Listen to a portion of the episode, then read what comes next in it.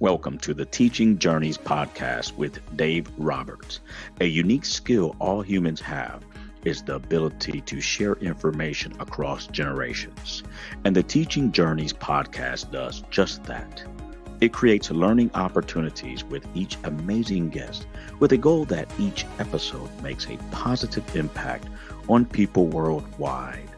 Before we hear from today's guest, please share this podcast with your family, friends, and colleagues. And don't forget to leave a rating, review, or both. Welcome to another episode of the Teaching Journeys podcast. I am your host, Dave Roberts, and today it is my pleasure to have as my guest Tzivia Gover. Tzivia is the author of several books, including Dreaming on the Page, Tap into Your Midnight Mind to Supercharge Your Writing. She is a writer, educator, and certified dream work professional. Gover has led numerous workshops and panels about dreams, mindfulness, and writing domestically and abroad. She holds an MFA in writing from Columbia University. She is on the board of the International Association for the Study of Dreams and the founder of 350 Dreamers, an international network of people who dream together for global healing. Tzivia, it is a pleasure having you on the podcast this evening, and I'm excited about our conversation. Me too. I'm really happy to be here with you and with your community of listeners. Thank you. Um, let's get right to the questions. So, first of all, tell us about the experience or experiences that you've had that have shaped your life path and your life choices today. I love that question. I mean, that's an invitation to the whole Megillah, isn't it? The whole story.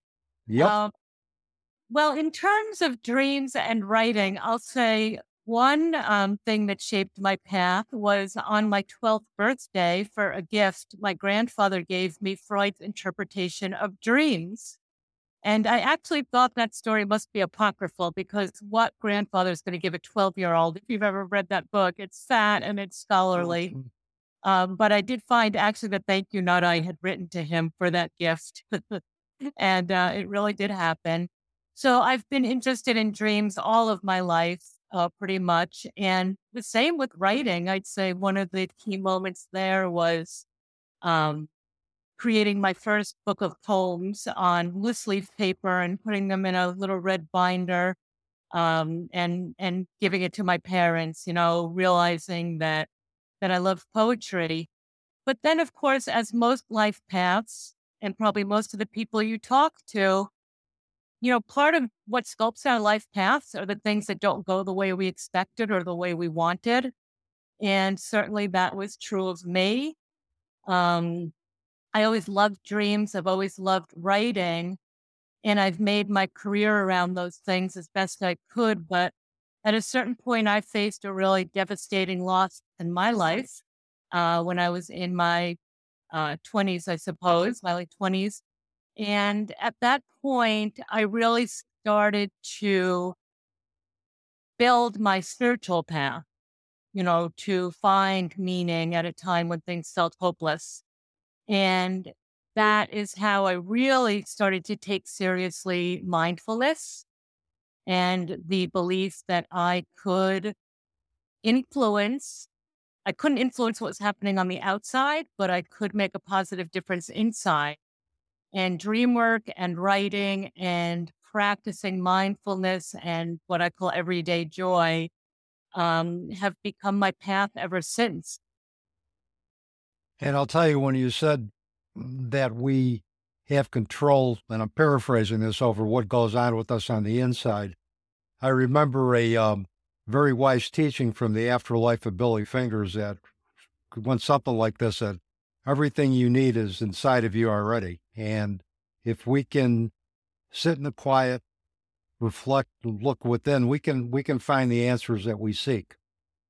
That's exactly right. And part of why I'm on this, I always call it a mission because I'm so passionate and enthusiastic about it, um, is that dreams in particular answer exactly what you just said dreams contain everything we need in terms of wisdom, guidance, um, sometimes a little loving course correction, Mm-hmm. You know, they'll they they are not the kind of be- a friend who will just tell you what you want to hear. You know, dreams will sometimes show you that you're on the wrong path or you've been acting a little foolishly and you need a course correction.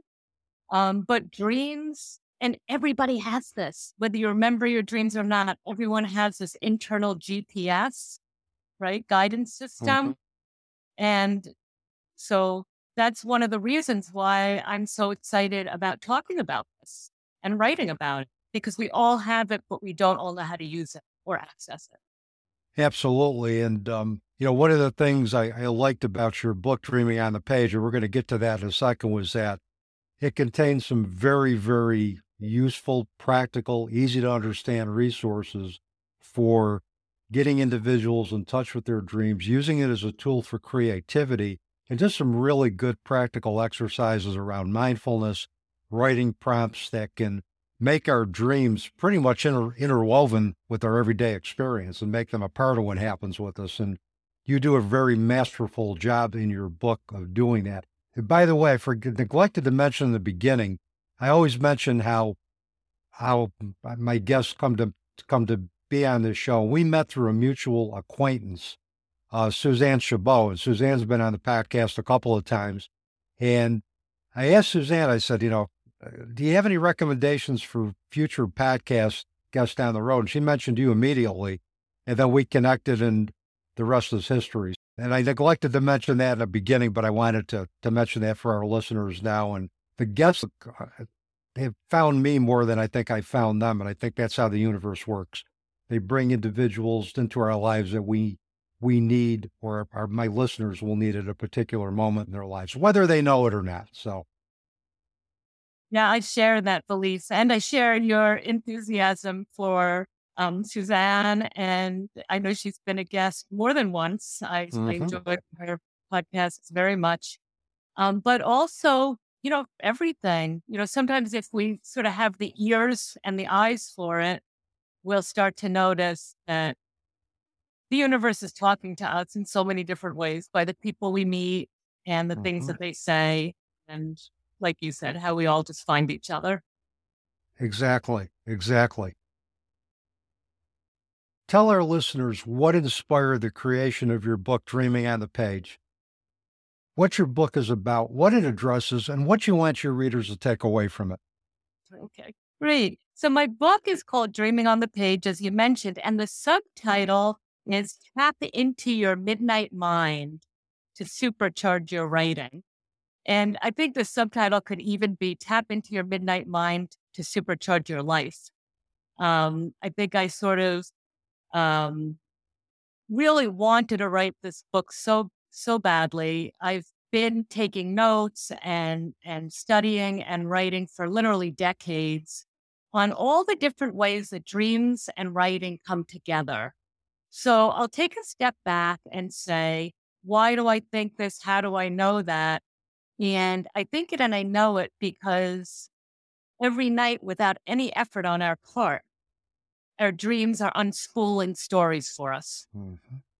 And they're quite brilliant. They're full of creativity, color, humor, pathos, emotion, imagery, metaphor, everything a great writer would want. And yet people tell me all the time, I'm not a writer. And I'm like, well, if you can tell a story, you're a writer. If you dream, you're a storyteller. So there you mm-hmm. have, you know, you are a storyteller, you are a writer. So um, I wanted to write this book, um, which is a collection of short essays about why I say what I'm saying. You know, I go into the psychology, the spirituality, and the science of dreams and creativity in short, accessible essays uh, that anybody can enjoy. And then I also say it's not just a book to read, it's a book to do because I give exercises, journal prompts, writing prompts, uh, techniques for how to remember dreams, techniques for how to have lucid dreams. Um, and just to knit all that together, again, it's just another avenue through which I want to introduce people to the riches that they already have inside themselves. Yeah, I think, as I mentioned, you do a masterful job of introducing all of that. You know those those aspects of dream work and how we can incorporate it. And I would highly recommend to our listeners that you uh, check out Tzivia's book. And if you really want to explore how dreams can can be an intricate part of your everyday experience, this is the book to check out. So, um, one of the things I like that it, you mentioned in the book is that dreams don't have a shelf life, that we can revisit those dreams at any time. And I remember I took a, a spirituality and mental health course when I was uh, going for my master's degree at uh, SUNY Albany.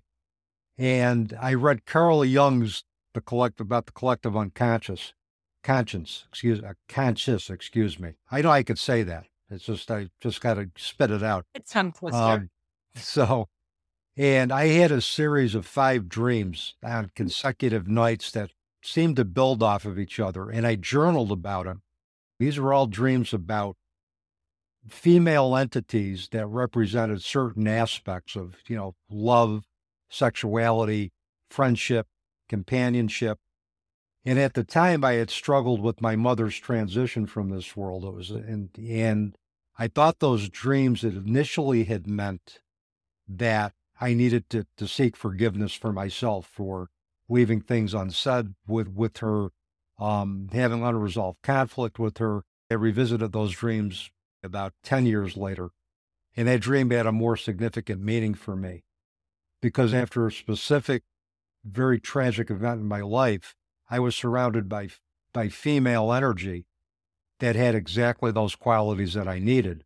So when I revisited that dream again, it had a totally different meaning based on the events that occurred when I, you know, after I initially had that dream. So I like the fact that you mentioned that dreams don't have a shelf life because we can revisit their meanings and those meanings can evolve as we evolve and our circumstances change over the years. I love that. You know, two things that you said just really stand out for me. And one is that you wrote those dreams down.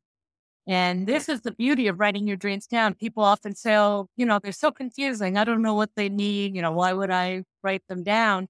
Well, first of all, just in the act of writing them down, sometimes you'll start to get a little bit of a hit on what they actually do mean to you just by taking that time on the page.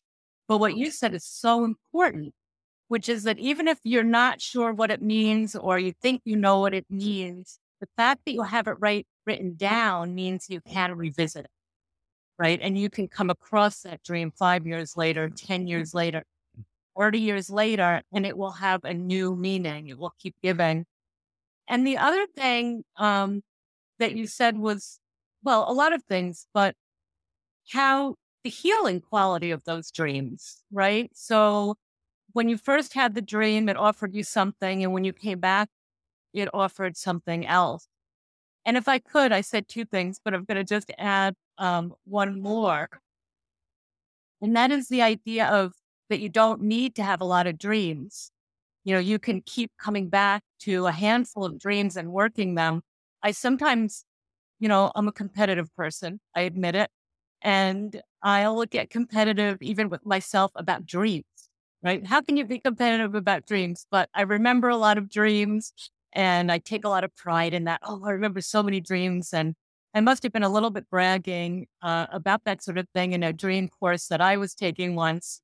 And the teacher said, you know, you only need five dreams for a lifetime. You know, she really put me in my place. You know, you don't need to remember a million dreams. Hmm. And, you know, even for me, if I have a series of three, three dreams in a night, I might just remember specific scenes out of each one of those dreams or specific snippets, but when I put them together, it's all connected. So sometimes it's what we remember, not how much we remember, that can give us some insight into to our, our everyday situation. So, yeah, and sometimes a little dream fragment, just a little sliver of a dream, like all I remembered was a feeling or a color or one object, that can open up entire worlds of insight. So people should never feel like, oh, I need a lot of dreams or I need these epic long dreams. Whatever you've got, you can work with. I agree. Now, in your book, you mentioned that dream, dreams and writing are perfect bedfellows. Can you um, elaborate more on that? And why do you believe that is the case? Absolutely. Well, as I mentioned before, you know, we just naturally produce metaphor and um, simile and symbolism, character when we dream. So in that way, dreams and writing, you know, all of those things that I just mentioned are in the writer's toolbox. And we go to school. You mentioned I have an MFA. You know, I've studied writing for years, but my dreams knew all of this already. It's natural, right? Also, dreams offer us fodder, us rough draft for our writing. So if you want to write a poem, in many cases, you could just write down your dream, edit it very lightly, put in some line breaks, and you've got an instant poem. Mm-hmm. But the reverse is true too. So dreams enhance our writing, but also writing enhances our dream work, our understanding of the dream. So by journaling, as you mentioned, or just the act of writing the dream down or doing a few journal prompts with a dream, you can really crack open the meaning of that dream. It will reveal itself to you um, without having to, you know, go to a psychotherapist, an analyst, or anything like that. Just the simple act of writing serves the dream, the dream work. I think the other thing is to release the expectation the meaning has to come immediately. It may manifest over time, and all of a sudden you'll you'll have something that'll happen in the real world that you'll, and especially after you've written the dream down, you'll be able to connect and say, "Aha, that's what that dream meant. That's what my dream was trying to tell me about me, about what I need to do at this particular moment." So. That's exactly right. I actually encourage people to sort of let go of the idea about meaning altogether and just go for the experience. Like, what did I experience in that dream? How does it make me feel? What did I see? What did I hear? And the dream will, like a flower, you know, oh. in its time, it will open for you. I agree. Now, assuming that some writers may have difficulty using their dreams to harness their creative powers, what obstacles do you think may exist to account for this? And secondly, how can dreaming on the page help writers address those obstacles? So, if a, if a writer can't access their dreams, meaning they can't recall their dreams, that's not a problem. Um, our dreaming mind is working for us whether we know it or not. So, whether we remember the dreams or not, whether we know it or not. So, for example, um, one way a writer who can't remember or access their dreams can benefit is paying attention to what time of day is best for their writing. Often I'm a late at night person. So there's a reason for that. You know, your brain chemistry is starting to shift. You know, you're in that liminal space where your brain chemistry is shifting from your logical, um, methodical daytime mind to your more open, fluid, free associating, dreamy nighttime mind. So that's one way, right, just right off the bat. So a writer who's having trouble remembering dreams, but wants to enjoy the creativity of the dreaming mind, mm-hmm. try writing early or late. Also, I think you asked also why that might be. You know, why might you not have that access to the creativity um, of your dreaming mind? I suppose that would that question really is why aren't we remembering those dreams? And that could be a lot of things. One, I will bet that a good percentage of your listeners are going to remember their dreams in the morning only because they listened to this tonight. So, at the most basic level, when we start to pay attention to dreams and get curious about them, we'll start remembering more of them. Mm-hmm. Um, but things like medications can interfere. Things like not getting enough sleep can interfere. Things like having to get up because, you know, your baby's crying or you that alarm went off and you have to run to work. And I know, particularly you mentioned medication. I think of like the, the prescribed medication. I think of Ambien, which is a drug that used to be pres- was prescribed for is prescribed for sleep. It puts us asleep, but it doesn't keep us asleep. And it interferes with our ability to, to stay in REM sleep, which is where our dreaming mind takes over. But I also think if we set an intention that we want to remember our dreams and that we do that, intention is a is a is a great predictor of outcome. And we state our intention to the universe, the universe is going to find a way to to make that happen in in its own time. And I call it spirit central time not on, you know, not on the clock. It's on their time. I like it. You mentioned in your book, I am a dreamer, a writer without words. And I love this, by the way. I am a writer, a woman who wants to share her dreams. How does this statement express how dreams and writing connect in your own life? Well, first of all, I want to say that that uh, quote that you just mentioned, I had written that down in my journal when I was 20 years old. I had written that in my journal wow. and I forgot all about it. And, you know, throughout my years of career and family and everything else that happens in a life, you know, I would so often go back to, well, who am I really? You know, what's my purpose in life? What should I be doing? And I would flip flop between the dreamer and the writer and the writer and the dreamer. So, what that statement shows me, and I think it's true uh, for many of us dreamy writers, and um, is that we're both. I am a writer, a dreamer without word. What is it? I, I have it actually on my uh, bulletin board. I am a dreamer, a writer without words. I am a writer, a woman who wants to share her dreams. I mean, that just says it, right? Mm-hmm. I mean, there's this part about being a writer where we depend on words.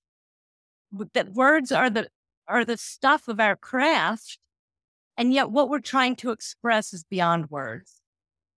And likewise in dreams, you know, dreams are talking to us in imagery and emotion. There's not a lot of writing in most people's dreams and even spoken words. There's often more of a telepathic communication in dreams. We mm-hmm. think somebody said something to us, but did we actually hear those words? So there's this meaning beyond words that sort of oxymoronically writing brings us to and mm-hmm. certainly dreaming is is alive in that way it's it's talking to us it's giving us so many messages and so much meaning but not in specific words necessarily sometimes it does and I would suspect if we have an opportunity as writers to reflect on the meaning of our dreams, those words are going to take on an imagery all of their own. You know, the writings are going to, come more vivid it's almost going to have that literally dreamlike quality. It will be as almost if the writer is taking you firsthand into your dreams and you are uh, re-experiencing that dream with the writer as a guide. And I think to me that would be a powerful form of imagery that could be communicated in writing if we we utilize our dreams to that extent. And in your book, you mentioned a couple of writers that I believe who were influenced by their dreams. I forgot off the top of my head, but they were two well-known writers who had whose writing has been total been really informed by the dreams that they've had. There are so very many. So um, you might not be surprised, you know, when you think about nightmares, that a lot of horror writers or writers of vampire books are influenced by their dreams. Um, some of your younger readers probably have loved and enjoyed the Twilight series by Stephenie Meyer and Came to Her in a Dream. Um, Stephen King, um, some of his stories have been influenced by his dreams. In particular, he talks about Salem's Lot. He was really stuck on that story and he went to sleep and had a dream. And, you know, one of the pivotal plot points came to him. Frankenstein came to Mary Shelley in a dream state. Some of the poets I love the very most, Lucille Clifton, who passed away several years ago, has a whole series of poems called The Dream of, My Dream of, My Dream of This, My Dream of That. And mm-hmm. they are literally like um, dreams that she put on the page, just as I mentioned earlier, and lightly edited. Um, there are so many writers. Amy Tan, uh, the author of Joy Luck Club, talks about how dreams influenced her writing um, William Styron, who's the author of Sophie's Choice, among others. I could go on and on. And, you know, whenever I go to a poetry reading or a literary reading of any sort, and there's a Q&A, I always, my hand shoots up and I ask, um, have, have, has any of your writing ever been influenced by dreams? And invariably, um, the answer is yes.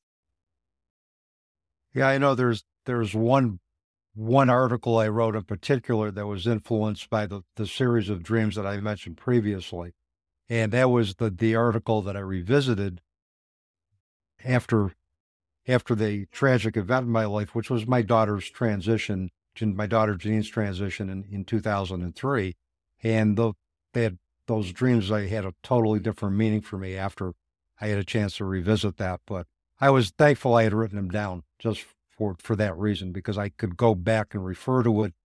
And it just, you know, it just totally gave me additional clarity that I didn't have earlier. So there was a group called um, Shinedown, and I remember reading about the uh, the lead singer who, and this was I, I found this online where he had had a dream, and I think he tapped into the collective unconscious that that Jung had had alluded to in his writings, where he had a dream about um, I believe a woman who had experienced the death of a child, and he did not know any women women or any have any friends that ever had that experience but that influenced one of their greatest songs called "The Crow and the Butterfly, and which are, as you know, crow and butterflies are very symbolic as far as their spiritual meaning.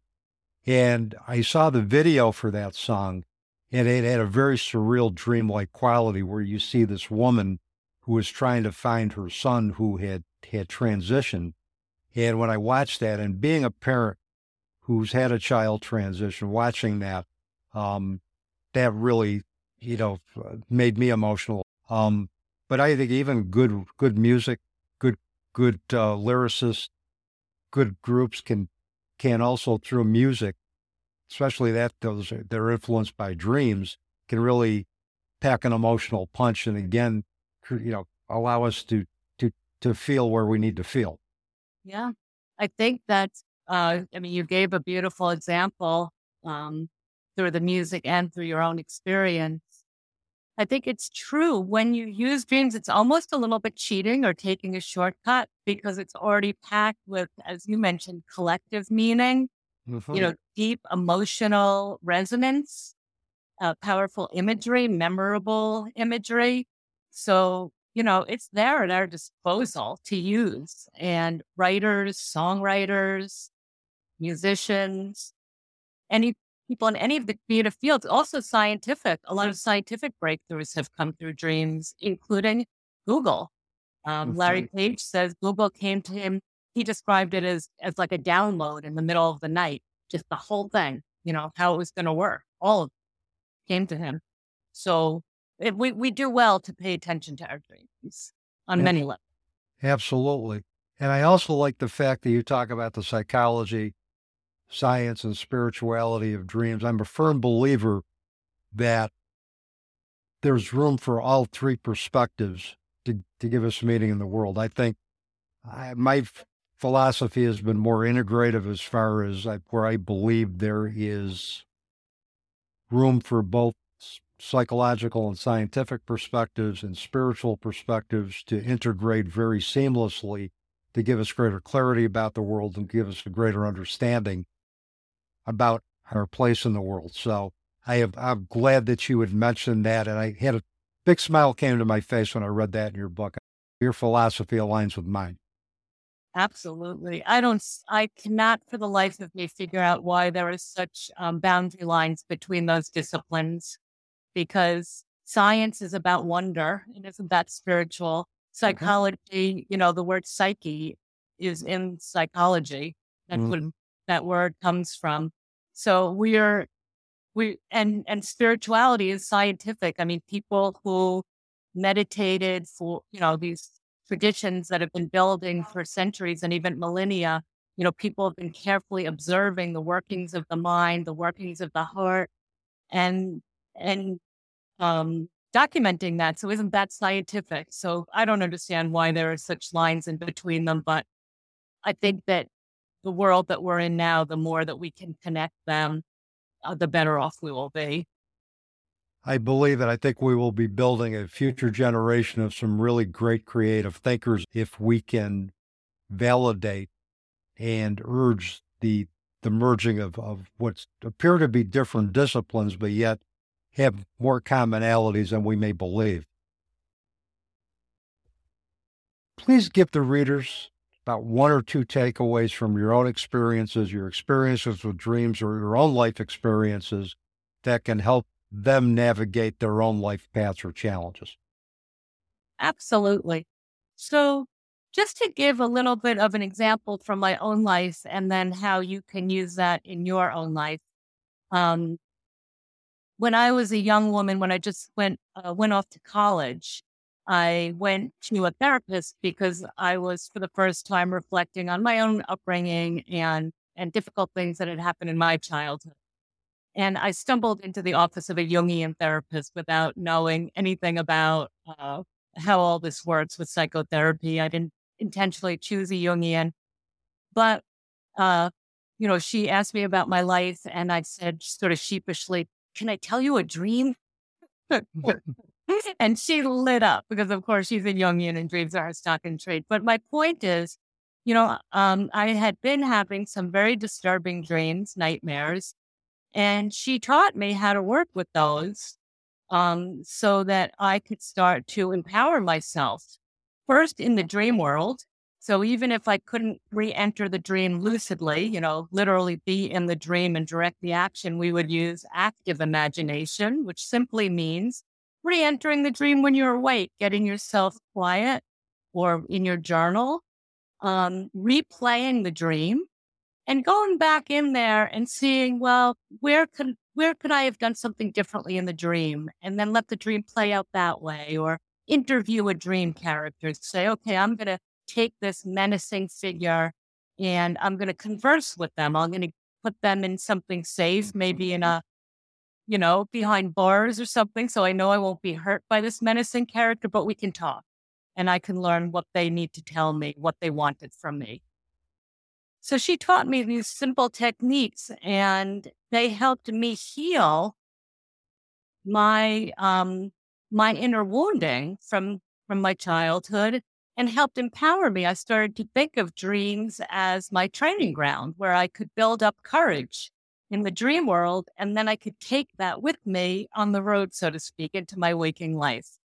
So that's something I'd like to pass along to everybody who's listening to this that your dreams can be a place where you practice, you build a muscle of responding differently. Mm-hmm. You build a muscle of facing the things that fear that you're afraid of, your worst fears. You can face them in your dream, again, by re entering it through your imagination or through journaling, and start to build new neural pathways, new habits of thought that empower you. Even the worst and scariest nightmares, you can do this. So I give several exercises for that in this book, Dreaming on the Page, and my other book, um, The Mindful Way to a Good Night's Sleep. And I have a book also for parents and children called How to Sleep Tight Through the Night um, that gives tips for parents and children working together to help kids start to get empowered from their dreams. And I think it's good that we can start them young to, um, you know, to to understand that their dreams can be an important framework through their own their own development, their own growth, their how they see the world, view the world, how they develop relationships, and you know the thing with nightmares, and and I've learned this, you know, through other through through another good friend of mine who's also a, a, a fabulous certified projective dream dream work facilitator. Um, Carla Blowy. I don't know if you've heard of Carla, but she's she's really she's really fabulous. And one of the things is that you know even bad dreams or nightmares are always in service to us because especially if nightmares can get us in touch with maybe the our shadow selves or those parts of ourselves that remain hidden um, because you know of society's belief that we have to be happy to to be fulfilled. And Jung talked about the shadow element the the shadow is the person that you don't want to be. And he talked about needing to embrace that. I think our dreams, even our dreams that we see as bad, are in service to us because it can bring us in contact with those shadow parts of ourselves that have remained hidden and that we now need to, to deal with. And as far as fear, what we fear is always going to manifest in some way, shape, or form until we decide to deal with it. Yeah. Yeah. I love what you said that all dreams are serving us. They're coming to help us, coming to heal us. Um, so if you wake up with a nightmare, just be reassured that even this dream, even this dream that woke you up shaking and, and scared, there's a healing message in it. It's bringing to the surface something that you've been trying to avoid during the day. Mm-hmm. So if you can find a safe and comfortable way to approach it, um, it is well worth your time. And at the very least, write it down until you can get yourself to share it with somebody else who can help you start to unravel where is the help in this dream? Because I promise you it's there. Agreed. So, finally, our last question. And this is an opportunity to promote yourself, promote your services. If people want to contact you or find out more about what you offer, where can they find you? What is the best way to reach you? And all of this, your contact information will be in the program and show notes anyway. But the floor is yours, Tzivia. Thank you. Well, the easiest way to find me, of course, is my website, thirdhousemoon.com. It's spelled out T H I R D housemoon.com. And also my name. Uh, nobody else is named Tzivia Gover, so I'm easy to find if you can spell that T Z I V I A G O V E R. And um, yeah, on my website, there's a contact form, and I'm happy to answer folks' questions. Also, I offer one on one dream work for folks, and I offer um, workshops on Dreaming on the Page approach to writing, where we get together on Zoom and we actually practice some of these things that I've been preaching, and it's a lot of fun.